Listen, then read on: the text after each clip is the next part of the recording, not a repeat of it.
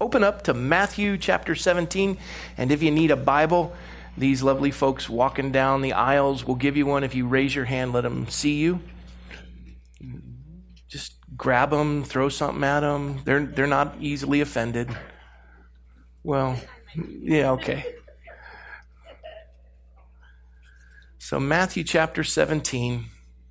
And before we stand for the reading of the word of the Lord, uh, I wanted to share with you something that happened 230 years ago. And it was done by 39 people uh, 230 years ago. And, uh, and as, a, as a result of what they did, um, we have enjoyed their actions for 230 years. And that's why we call today Constitution Day. Uh, the U.S. Constitution was signed September 17th, uh, 1787, 230 years ago today. And um, I share that with you. It'll tie in with the text uh, this morning. Simply, uh, we started an, a series on Wednesday nights called the American Legacy Series. And I started last week by just saying, What is America? What is America? And um, that would that'd be a question that be difficult for most people to answer. Uh, and so what I did is I contrasted it with uh, the statue of David that is um, on display in Florence, Italy.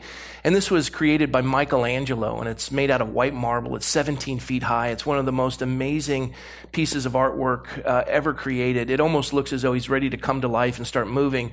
And the Republic of Florence. Um, uh, asked Michelangelo to build this, and they have the face of David staring at Rome, basically to say the Republic of Florence will not tolerate you trying to take us over. And you have this young boy, and, and, and the, the design of it, his hands are enormous. Uh, and he's just got this gaze like, is that all you got? You know, I'll, I'll take you down. You're like a dry twig. I'll snap you. And, and he's got the sling and the whole bit, and he's naked, which is uh, Michelangelo's way of doing it. I don't know that he fought naked, but that's neither here nor there. Um, and, and so in this statue, um, when you look at it, Aristotle said that for any creation to be made, there are four causes, four causes for creation, for creation of, of something. So what is America? What defines America? Well, there are four causes that define America, as there were four causes that de- define the statue of David. The first of, of the four is what's called the material cause. What is it made out of? So the statue of David is made out of marble, white marble. It was just a block of stone. Another artist had tried to work on, gave up on it, and Michelangelo took over and saw the statue of David inside the marble and created it. And, and so you have the material cause, it's marble, and then the uh, efficiency cause, who affected its outcome, who created it. So it's obviously Michelangelo is the efficiency cause. And then the third cause that Aristotle points out is the formal cause. What form did it take? Well, it's the form of David. And then there's what Aristotle called the final of the four causes, the final cause. And the final cause is what motivated him. It was love. It was what defined his heart to create this subject matter and create it out of marble and to fashion it with his hands. And, and the word statue, as I covered in our class on Wednesday, the word statue means an immovable object, something that is supposed to remain in, in, and stand the test of time, a statue. And it's to stay in a place and not be moved. And, and there's a cognate. Cognate is where you have a root word from the Latin. So there, the word statute is a cognate of statue. Statute is an immovable object or movable decree that is not to be moved, and, and that's the idea. And from that cognate, statute, statute, we get constitution, which is another cognate, which is an immovable document to protect. You see how that works? And so when I asked the people, I said, How many rights does the U.S. Constitution give us? It was a trick question. The answer is none. The Constitution is a statute, an immovable object to protect the rights that are given to us by God. Now, if it's not protected, like the statue of David, the toe was destroyed by some knucklehead that came in and started hitting it with a hammer. And if you don't protect it, you can destroy a statue or a statute or a constitution. And so the only way to protect it is to understand its significance and to stand by it and to defend it. And so when I gave my oath of office as a councilman to protect the Constitution against all enemies, foreign and domestic, I needed to know what was in it. And so I studied the seven articles of the U.S. Constitution, the 27 amendments, and that's what I'm doing on Wednesday nights to take people through this. Well, if you look at the four causes of what is America, if you look at the material cause, it's the land and the people. You had uh, Western expansion, you had this great body of land. Never again in the history of the world will something like this occur because you combine the land with the people. A group of people that had a religious establishment, an understanding, uh, those who were seeking uh, freedom that was described in Scripture, those that were highly educated, and they came together, uh, and this was the material cause. And the efficiency cause was the founders. You see 39 signatures on the Declaration, or excuse me, on the U.S. Constitution. These were the folks that went forward with these ideas to create a bicameral legislature and all these things. So that was the efficiency cause. Now, the formal cause of the U.S. Constitution was the Constitution. This is what it looks like. It's an outline of how to preserve these rights. But where did the inspiration, what was the final cause, the inspiration that developed this Constitution, this statute, this immovable object that has protected us for 230 years? It was the Declaration of Independence. When in the course of human events it becomes necessary, and then it goes on to say um, that uh, we hold these truths to be self evident that all men are created equal, endowed by their Creator. Four times in the Declaration of Independence, God's, God is referred to. And this is that idea of personal freedom and established. And so for 241 years on the face of the earth, we've been under the, the Declaration of Independence. And for 230 years, we've been under the Constitution of the United States of America. And so today, September 17th, we celebrate that. Now, I share that with you because this is an establishment of a people wanting to create a community where there would be a manifestation or a majesty, a ruling of, of those precepts that would protect religious freedom and individual rights. And all this was inspired by this idea of being accountable to a creator. As John Adams said, a republic can only survive with a moral people. And so here we find ourselves in Matthew chapter 17, and this is what's significant about it. Before we read, I'll set it up for you. Matthew 17, we've just covered where Jesus was up on the Mount of Transfiguration with Peter, James, and John. He left the other nine down below in the valley, and he went up on the mountain with Peter, James, and John. And James and John are brothers, and Peter is the, the, the third guy there of the three apostles. And so you have Peter, James, and John. James and John are called the sons of thunder, sons of Zebedee. And Jesus is pouring into them. And they get up on this mountain, and while they're up there, all of a sudden Jesus transfigures. He metamorphosizes. And we know that he's fully God and fully man. And this earth suit that he's wearing, all of a sudden, his deity begins to just radiate out of this earth suit. And it's just. And they're, and immediately as he's transfigured on this mountain, next to him is Moses and Elijah. And they ask a little bit about Elijah, and we're not going to cover that today, but face it this way there's Moses and Elijah, and, and it's stunning. Jesus is the one who's radiating. And uh, it says it's like it's lightning, and he's as white as can be, and you just can't. And we heard, you know, testimony of somebody who understands colors and light and all that. It was fascinating. And and Peter begins to mumble. He says, Well, we'll build a, you know, a tent for you and a tent for you and a tent for you. And while he's speaking, the scripture says that a voice from heaven, God the Father, says, This is my son, hear him. Basically, Peter, shut up and listen to Jesus. And when they hear that voice, it's thunderous and they saw the lightning. Now they hear the thunder and it's the voice of God and they fall on their faces, trembling in, in reverential fear. And Jesus says, Don't be afraid. And when they look up, only Jesus remains. And he says, Don't be afraid. And, and this is one of these moments where he wanted to, Jesus wanted to capture Peter, James, and John and give them a vision that they would never forget. And as we saw in 2 Peter, Peter never forgot the vision. He referred to it in his epistles, as did James and John. They referred to this idea of seeing the Lord manifested in his glory. And God's glory was manifested. Pay attention. God's glory was manifested. Pay attention. God's glory was manifested on the mountain. Now, Peter, James, and John have seen God's glory manifested on the mountain, and it's time to go back down. And uh, so they start to head back down the mountain, as it says uh, in Mark chapter 9. It says, When Jesus saw the people, he came running together. He, oh, excuse me. Where did I leave that? Oh, he came down the mountain. Let's just leave it at that. And as he's coming down, oh, yeah, it's, it's Matthew 17, verse 9. Now, as they came down from the mountain, Jesus commanded them.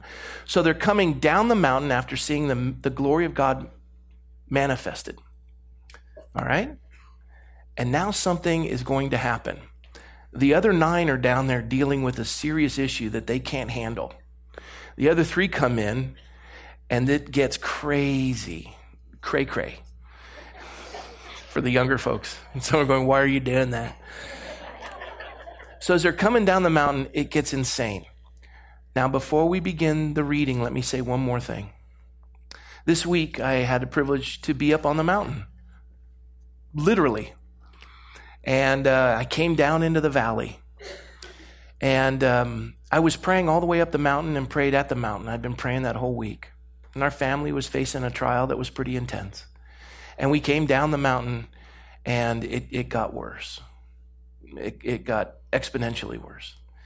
And um, in the midst of all of it, as I was sharing with family members, there were more questions than there were answers. And uh, you're wondering what God's doing. And, and I tell you, it's a torpedo broadside. And yet, in the midst of it all, as I came down the mountain into the valley with the in, in, intensity of it all, I can tell you something that I have received. I realize that, yea, though I walk through the valley of the shadow of death, thou art with me. Thy rod and thy staff that comfort me. I can tell you that even in the midst of trial, intense trial, as you come into the valley of problems and death and struggle and issue, God's faithful. You see, He manifests His glory on the mountain, but He manifests His majesty in the valley. Majesty means rule and authority, and God basically said, Rob, you don't understand, but do you trust me? And I do. Trust Him with all my heart. And I want to tell you right now, whatever you're dealing with, whatever the struggle is, if you haven't had a time with the Lord to see His glory, you're going to have problems in the valley when the trials of life hit you. And you won't be able to say to the Lord, I trust you, unless you've seen His glory manifested in your life. And in today's message, I pray that it ministers to you and strengthens you because all of us will be in the valley. And many of you are there right now. And God ordered this message just for you, so I pray it ministers to you. So let's stand for the reading of the word of the Lord. We'll pick up at verse 14. I did read to you verse 9 when they came down the mountain, but let's pick up at verse 14. When they had come to the multitude, a man came to him kneeling down to Jesus and saying, Lord, have mercy on my son, for he is an epileptic. It, it, another term is moonstruck. He's crazy. And he suffers severely, for he often falls into the fire and often into the water. And so I brought him to your disciples, but they could not cure him. Then Jesus answered and said, O faithless and perverse generation, how long shall I be with you? How long shall I bear with you? Bring him here to me. And Jesus rebuked the demon. Now, it doesn't mean that anyone who has epilepsy has a demon. Please understand that. The, the definition in the scripture itself is moonstruck, like he's out there. Doesn't mean epilepsy. So that's a bad English translation of, of the original Greek. He says, Bring him here to me. And Jesus rebuked the demon, and it came out of him, and the child was cured from that very hour. Now, I did want to add what Mark said in chapter 9. I'll read it to you. When Jesus saw that the people came running together, he rebuked the unclean spirit, saying, Deaf and dumb spirit, I command you, come out of him and enter him no more. Everyone say, Enter him no more. Very important to add that part, enter him no more. And, and then it says, at that point in Luke chapter 4, it says, And they were all amazed at the majesty of God. They were all amazed at the majesty of God. So, this is another account of the same story. They were amazed at the majesty of God, and Jesus said, Come out of him and enter him no more. And enter him no more. Let's pick up with the remainder of the story. Then the disciples, verse 19, came to Jesus privately and said, Why could we not cast out this demon? Verse 20 says, Jesus said to them, Because of your unbelief, or better translation, little faith. For assuredly I say to you, if you have the faith as a mustard seed, you will say to this mountain, Move from here to there, and it will move, and nothing will be impossible for you. However, this kind does not go out except by prayer and fasting. And actually, the Father himself said, Lord, help thou my unbelief. He was struggling too. Everybody's struggling. They're in the valley of trouble. The disciples are struggling. The father, the mother are struggling. The son's struggling. And the people all of a sudden realize and are amazed that the majesty of the Lord God is made manifest. So let's pray and ask God to minister to us through his living word. Lord, we thank you for your word. And we thank you, Lord, that today you, you, you so want to touch those who are in the midst of a trial that just seems daunting and overwhelming. And Lord, for those of us who aren't, you know we will be, and so you're preparing us just for that. And Lord, we know, like with Peter, James, and John, we have to see your glory manifested if we're going to survive the valley, to see your majesty manifested. And so, God, speak to us now, we pray. Bless us in the study of your word. Holy Spirit, lead us into all truth and bless your people, I ask in Jesus' name. Amen. Well, please be seated.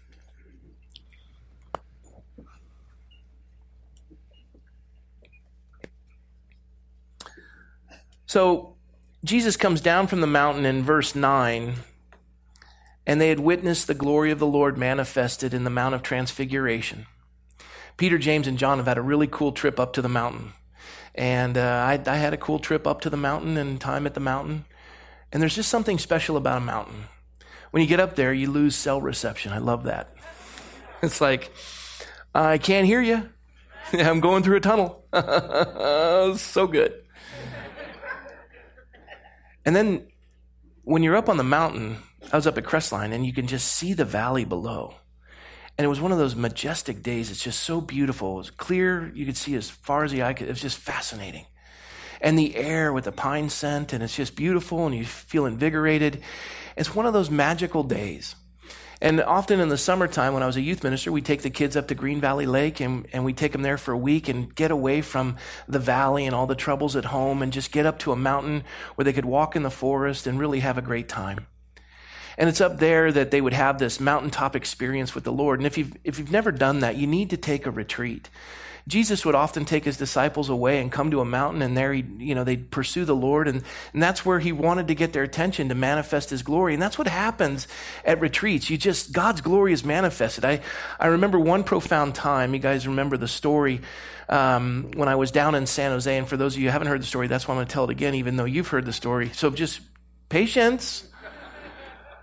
But I remember when I was in San Jose and I just got on staff and this, this lady comes in and I, I was really struggling in my faith and I was having a, a, trouble in my walk and I hadn't opened the word and here I was on staff having to give to people something I didn't have myself and, and it was tough. And I remember praying in my office saying, you know, I'm the last pastor here. Lord, if there's any drop in counseling appointments, please just send them to another church. I don't have anything to give. And I just finished praying, and then the phone rings, and it's the receptionist. She said, oh, There's a drop in counseling appointment. I'm like, You don't listen. You're just, where, where are you? You know? And I was having it out with the Lord. I was a little irritated with him, just a little bit. Maybe you've never been there. Okay. So I'm the only one. Thanks for making me feel so miserable. And, uh, and, and so they say, um, there's a lady here with her daughter and she's seeking counsel. I said, okay, so I'll be right out. And I walk out there and there's a woman and she's dressed in a power business suit and she's on a phone. She's decked out in Rolex and she's making money. Dot com up in San Jose, money.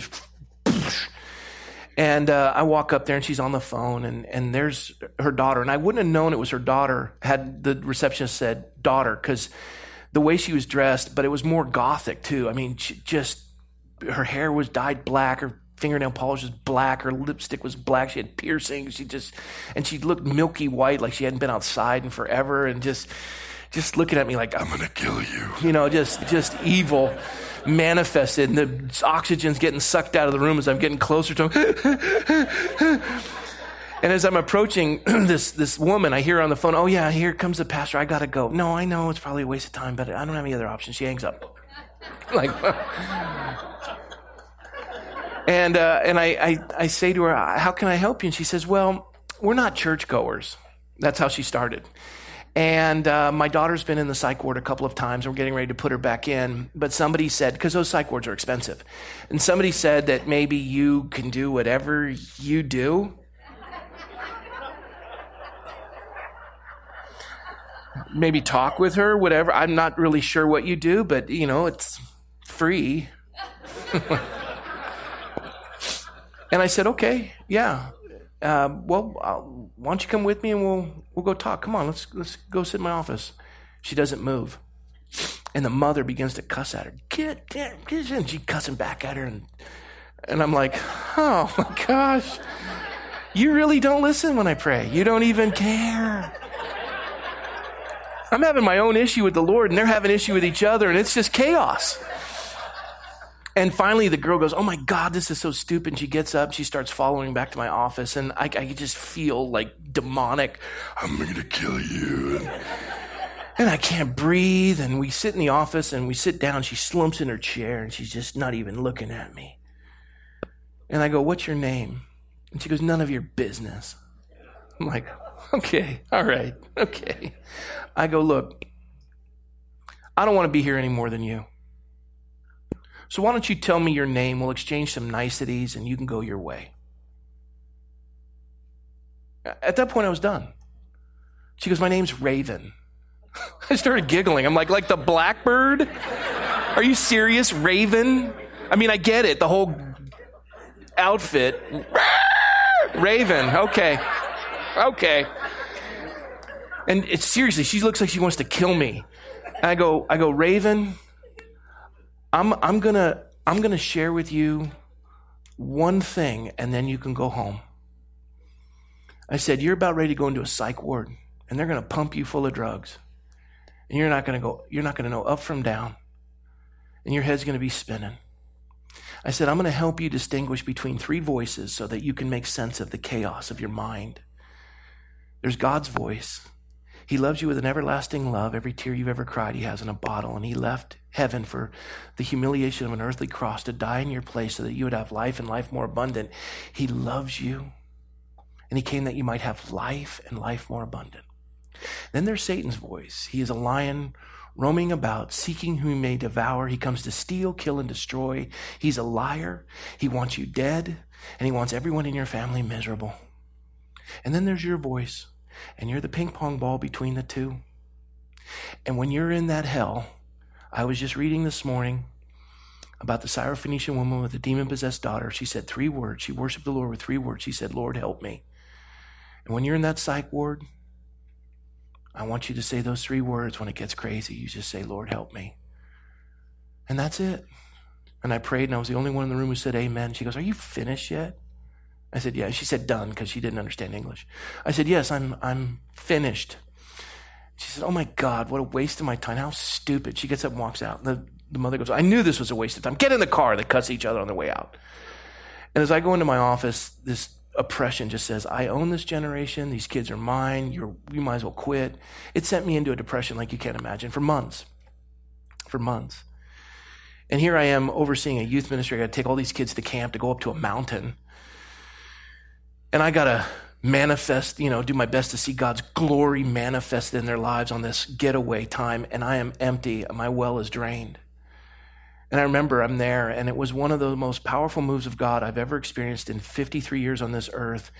I was touched by the presence of the Lord. His, his glory was so thick you could cut it with a knife. I'm watching his spirit move through the hearts of these kids. They worshiped into the early hours of the morning to the point where the camp director had to shut it down, say, Go back to your camp. They went back to their cabin, still worshiping the Lord.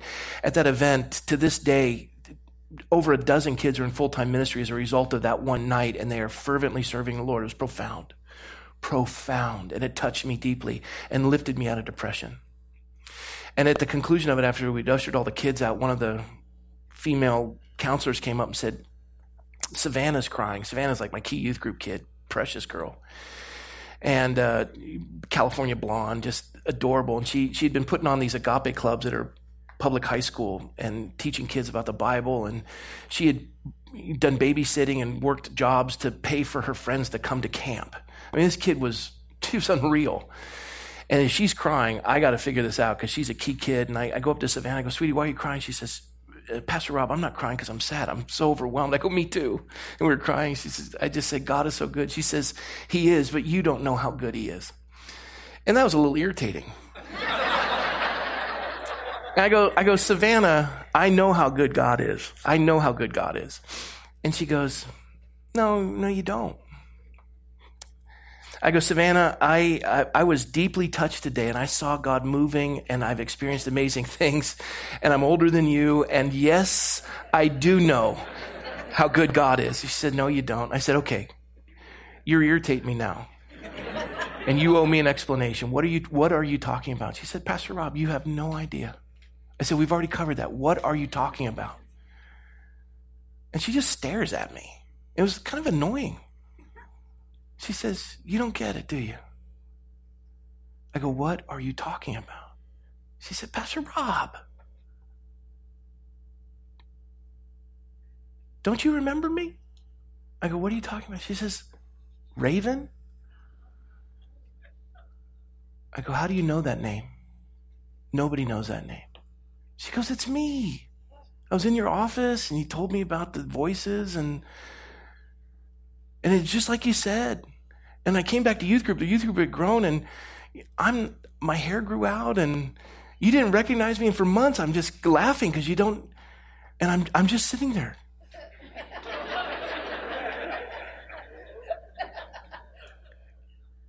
and she said, My whole life has changed. That's the glory of God. I saw it radiating in the life of this beautiful young girl that once I thought was dead and was going to be chewed up in the valley of darkness. That's the glory of God. That's Peter, James, and John. That's what they felt coming off that mountain. That's how I felt. And then I went right back into the valley of misery. And we're all there at one point or another. And I've heard the word cancer this week in this congregation.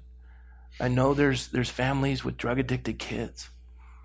I know there's relationships in jeopardy. I know there's financial constraints. I know you're in the valley of the shadow of death. I know. I know. It's been a week for us too. But when they came down that mountain, they came into chaos. Peter, James, and John are coming down with this experience of the glory of God being made manifest. They come down. And the other nine had been down there trying to cast a demon out of this man and his wife's kid. And they were doing everything they could in the name of Jesus. No. Yeah. Your turn. Bartholomew comes up. In the name, wiping his eyes with spit and mud. They're doing whatever they can. Uh, he did it. Try that. And the thing's throwing himself in the fire and then in the water, smacking them. And, and the scribes and the Pharisees are mocking him. You don't have any power. And they're all laughing. Now, they don't have any power, but they're really good at, you know, making point that they don't. And they're humiliated. And these guys come down from the mountain. The other nine are down there exhausted trying to deal with this. And they come down. They've seen the glory of God manifest in the transfiguration. As they walk down, they just go, Where have you been? It's, we, we, you sent us out in twos and we had success and now this kid has really baffled us and we've tried everything. We did the spit and the mud and the, nothing's working. I mean, he can see now, but he could see before. But anyways, he's still insane. I just see the pictures in my head and I don't know what to do with them.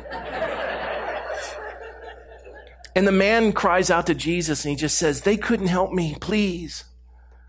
And at this point, Jesus turns and he turns to the disciples and to the people, and probably turns to Peter, James, and John. He says, You faithless and perverse generation.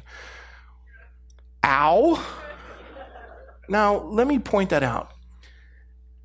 Faithless comes before perverse. When you remove God, then perversity enters. You create a vacuum in the absence of God, and then the world fills the void. I'll give you an example. Sheriff's chaplain called to a scene as a sheriff's chaplain. I show up, and you have no idea and you have no context when you walk into somebody's home and their son had just committed suicide and shot himself with a revolver. I walk into the home. Immediately walking into the home, I try to assess the best I can. As I'm looking around the room, I see no markings of any presence of God or Bibles or anything that pertains to faith. So I'm assessing that. The parents are distraught. The sister is kind of aloof and distant. I realize I have more of a connection with the sister because she's open to me. He, the parents are weeping, and so I talk with the sister. And they don't want to go in the room. The body's in there. The coroners have arrived. And I'm going in between talking with her and the family and going into the room. And it's an awful scene, one I wish I could get out of my head. In the boy's room, it's computers, empty bags of snack food, drinks. He spends a lot of, and it took hours for them to find the child because they thought he was just playing on his computer. Because the family long ago had gone into their separate locations, shared a, a familiar dwelling, and the only time that they'd have interaction is when they use common facilities, whether it be the bathroom or the kitchen. There was no emotional or spiritual connection. And I asked the sister, I said, Are you all churchgoers?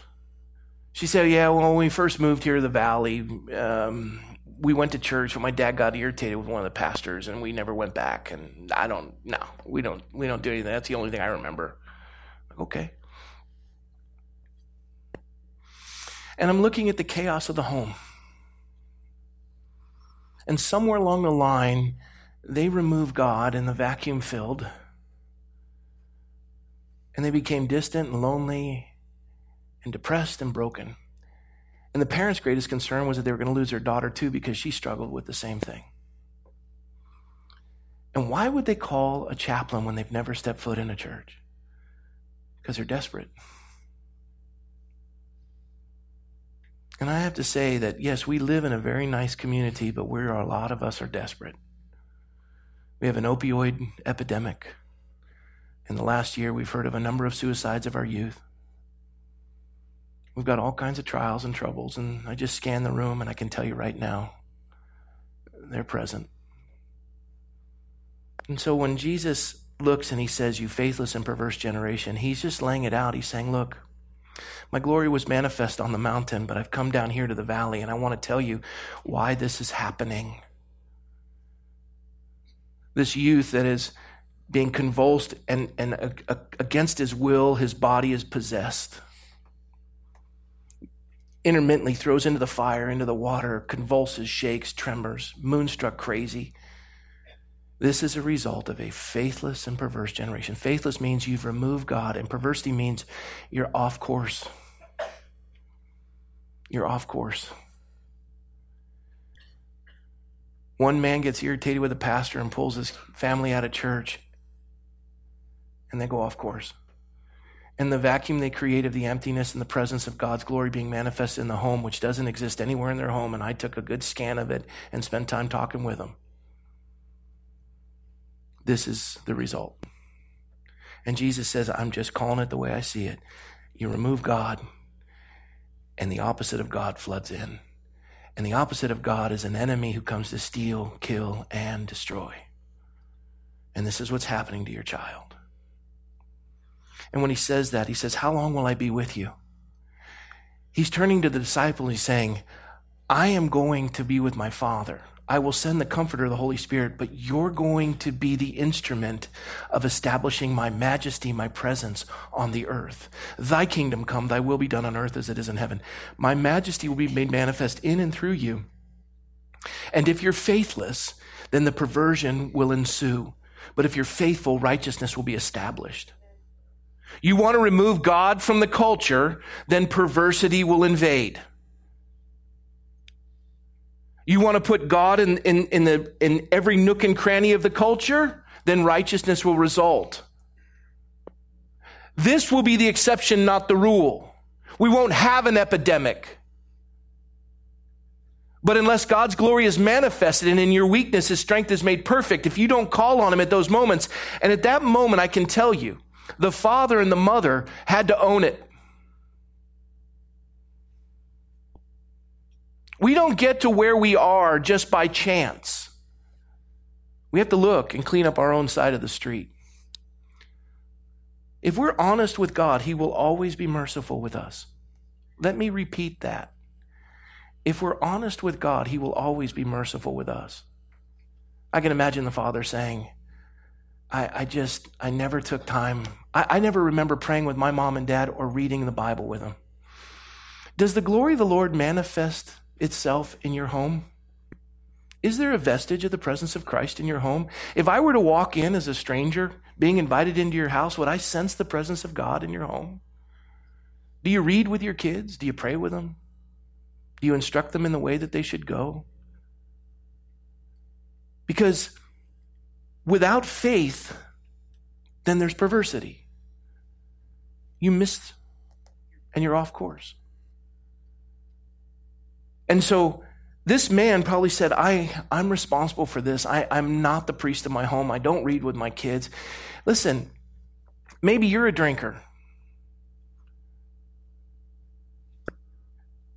Maybe you use drugs a little more than you should for ailments that you don't have. Maybe your anger has gotten the best of you and God isn't manifested in your life as far as his majesty governing you. That's what majesty means order, authority. He doesn't have authority over you.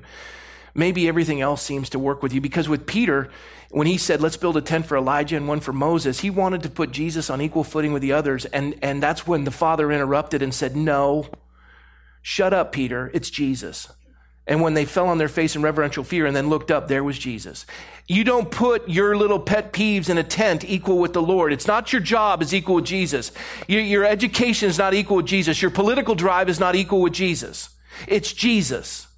His glory manifested in and through you and the, the ones you love in the community in which you live. And if that's not the case, just tell the Lord, Lord, I'm sorry. And like the Syrophoenician woman with the demon possessed daughter, Lord, help me. I, this is this is the part I can definitely say I'm responsible for, and and God, I give that to you, and I know that you're merciful and gracious when I'm honest, and so God, here it is, and He'll work with you. He'll meet you where you are. Just lay it out there, own it, whatever we have as parents. And listen, being a parent's tough, and I've failed more than I've succeeded, and I've had those conversations with the Lord. He says, do you see it? Yes, Lord, I do. And, and I acknowledge it and I repent of it. And God says, okay, we'll fix it. You see, there's always hope. Jesus looks and says, You're a faithless and perverse generation. How long shall I be with you? This is up to you. How long am I going to bear with you? He says, Bring him here to me. That, that is it. Bring him, bring the family to Jesus. And Jesus rebuked the demon and as Mark points out, and he said, Come out of him and enter him no more. I want to tell you something. I don't care where you are or what mess you've made. Own it, be honest about it, and really, do you think you're going to fool God? I mean, just think about that. You know, you're spinning it so that it sounds good coming from your mouth, but do you think he's up there going, Oh, yeah? Can you just for a moment be honest? in your prayer time with the Lord.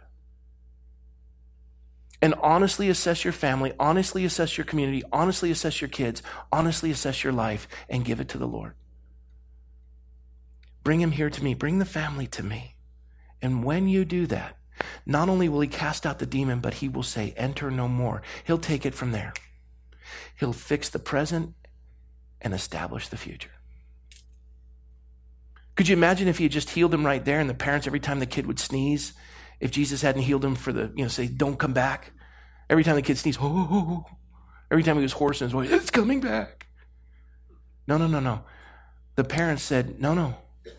God said, enter him no more. Honey, that's not happening again. Do you reassure your family with the word of God? It's not coming back. It's going to be okay. God's word says. I don't have all the answers, but the ones I do comfort me and gives me a peace that surpasses all understanding. And it came out of him that very hour and he was cured, healed. What do you want for your family? Whatever you want, only Jesus can bring it. Are you tired of doing all the gimmicks and the routines? Are you out of money for rehab clinics? Are you willing to be honest? Are you willing to own it? Are you willing to have God's glory manifested so that His majesty can be established in your home in the valley? You got to get alone with Him on the mountain in order to have His majesty established in the valley. And the disciples were intrigued by this and they came to Him and they said, How is it that we couldn't cast Him out? And Jesus uses this interesting comment. He says to them, Because of your little faith. For assuredly I say to you, if you have faith as a mustard seed, you will say to this mountain, Move from here to there, and it will move, and nothing will be impossible for you. However, this kind does not go out except by prayer and fasting. Prayer and fasting. We'll cover that in a minute, but let's go to the mustard seed. Can we pull up the first slide? This is the demon possessed boy. It's the best picture I could find. It was from a cartoon. He, it's toothpaste. around. I'm just kidding. But you can see the father, and the father's, in a sense, overwhelmed. And you can imagine the picture in your own mind. I don't want the cartoon to ruin it for you, whatever you've envisioned. But this man, even at that point, just like the disciples said, Lord, help thou my unbelief. I'm struggling with this. I believe in you, but I'm struggling with this. I'm never going to be able to see him go to prom. I'm never going to be able to see him get married. I'm never going to be able to see him, you know, with grandkids. I'm, I, I'm, Lord, help me. Please. And you can see the desperation. Let's go to the next slide. If you have faith, everyone say as. If you have faith as, say as again if you have faith as a mustard seed, not if you have the faith of a mustard seed. It's not saying, listen, if you, if you just had this much faith, you could move mountains. But obviously you are all heretics and you're not moving mountains. So obviously there's no faith in the room. You need to believe. Whip my suit around, blow on you. believe. No, no, no, no, no. Faith as a mustard seed. Jesus is using an illustration. He's not, he's not condemning you because you struggle believing. The man struggled. The, the, disciples struggled. He says you just need faith as a mustard seed. What is faith as a mustard seed? Look at the next slide. Just a little tiny mustard seed. Just a little tiny one. Look at it. Tiny. Those seeds. You go like this. Everybody go like that. Everybody go like that. Squish your head. Squish your head. Squish your head. Right? Little faith. Tiny little mustard seed. Just nothing. And what do you do with it? Let's go to the next slide. You take that mustard seed and you put it in dirt. What is dirt? Darkness.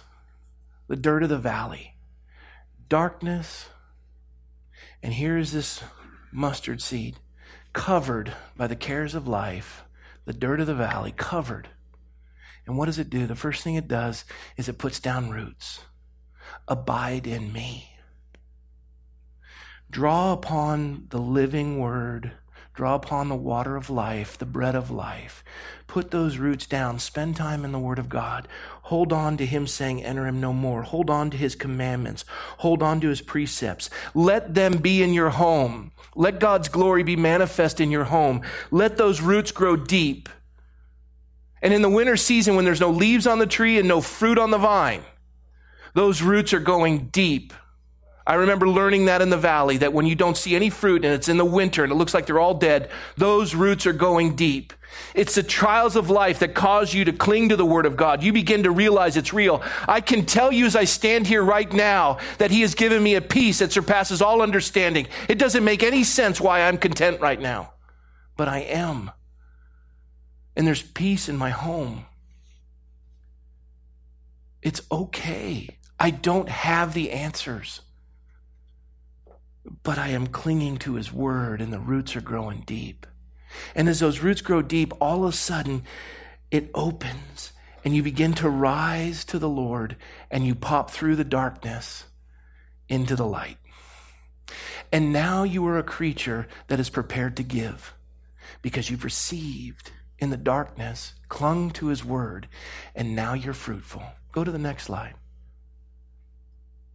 There it is. In darkness, the roots go deep. You rise to the Lord, and fruitfulness appears. Now, the application is real simple. Look at the next slide. As they came down from the mountain, Jesus commanded them, Tell the vision to no one until the Son of Man is risen from the dead. This vision of glory. They were on the mountain, they saw the vision of glory. Look at the next slide. Perfect picture, perfect illustration. There's Mount Boney. Now, I've lived in this community for 16 years. I've never climbed to the top of Mount Boney. I've made it to the creek. I've never even wanted to go to the mountain. I, I would be dead if I got there. But my kids, interestingly enough, like when they come in or they've been away for a while or they're struggling with something, they go, I'm going up to the mountain. And they'll hike up to the mountain. And sometimes they'll spend the night up at the mountain. They'll go with a group of friends. And when you get up to the top of the mountain, you look down over the valley. And there you are, your cell phone doesn't work, you're distant from everyone else, you're alone with the Lord, you have a chance to collect your thoughts, you're up there, you're receiving, you're being strengthened, you, you have this joy of having accomplished something. You're looking down at the valley below as though I can handle whatever life is going to bring my way. I can do this. And you're looking down and you can see it all. And God's glory is manifested. Now it's time, after His glory is manifested, to go down into that valley. Let's go to the next slide. Now, it happened on the next day when they had come down from the mountain that everyone presses in and they want something from you. When the kids get back to the house, where have you been? You have to pick up the dog do. Go over and, you know, fill the water bowl and take the trash out. And why is your car such a filthy mess? And go clean your room. And you have homework. And why are you late? And, uh, go to the mountain. They come down from the mountain and the great multitude met him. They press in. All of a sudden, this kid's rolling on the ground. The nine disciples are confused. The other three don't know what to do. There's chaos reigning. The man's begging him. It's all hitting. You come down and it's going to hit you. And right now you're being hit. Here's the next picture. And there's our valley. And in that valley is a home. And in that home is a bedroom. And that bedroom is where that young man died. There was no glory to bring into that home, no majesty established in that valley of their home. And I can tell you right now, if you remove God from the equation, faithlessness brings in perversion. Perversion is just the world flooding in where you've removed God. And aren't we all a little tired of it? Anybody else sick of the opioid addiction? Anyone else sick of the suicides? Anyone else sick of what we're facing? It's time that we take the glory of the Lord that was manifest on the mountain and bring His majesty, His authority into our lives in the valley. It's a community that establishes itself and begins to flourish and touch lives. But it's going to require faith as a mustard seed. Dig down with those roots. Rise to the Lord. Glorify him and honor him, and all of you will be oaks of righteousness. I'll conclude with last two slides. He is the God of the mountaintop, and he is the God of the valley. It's important you get away with him so that when you go into the valley, you're prepared to be used by him. And then finally, this one His glory is manifest on the mountain, but his majesty is manifested in the valley. I came down that mountain, and because the roots of my life are ingrained in His Word. All the trials we faced in the valley, I could stand upon the rock of Christ and say, God is good and it's going to be okay. God is good and it's going to be okay. And Jesus concluded when they said, How come we couldn't do it? And I'm going to leave you with what Jesus left them with. Jesus said, This kind does not come out except by prayer and fasting. At, listen, if my wife were to fast more than 24 hours, she'd faint. She's, you know, she's like, I am just pressing into the. I'd be like, honey, wake up. No, I'm just, I want to be. A... She can't do it. Me, I've got storehouses. I can, I can go days. I don't like it, but I can do it. I've gone 15 days without food, just water only. Some folks just can't do it 10 hours. And that's not saying, oh, you are so unspiritual. You are, you're satanic. No, the point of fasting is just simply this denying yourself. If any man desires to come after me, let him deny himself, pick up his cross, and follow me. The cross is that death. You're buried in the ground. You deny yourself, your roots go into Christ, and then you rise to the Lord. And fasting is simply what are the issues that you're dealing with? I'll give you an example. For men, Adolescence. Four most intense drives of male adolescent. First drive is for air. You can go about three minutes without air.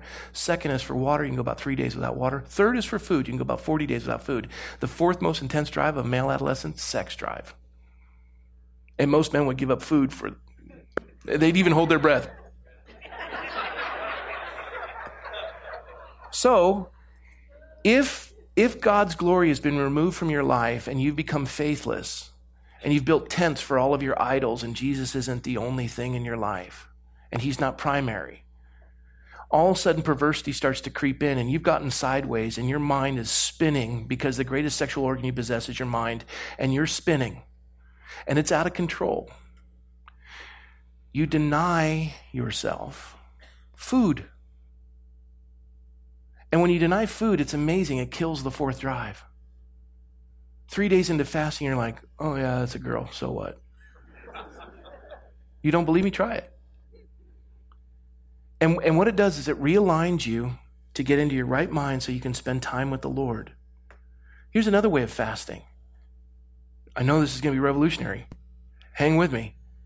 You come home and you turn your phone off and put it in a basket, ready? And have a meal as a family together.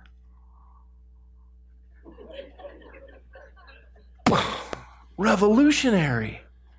You're denying, and, and think about most of us. Every time that thing buzzes or beeps, you're like, huh, huh, huh, huh. I'm watching you. You're doing it. He's doing it. Look at it. I, Even if, if, if we all lost cell service, you'd still have phantom buzzing. Oh, no, it's going to come back on.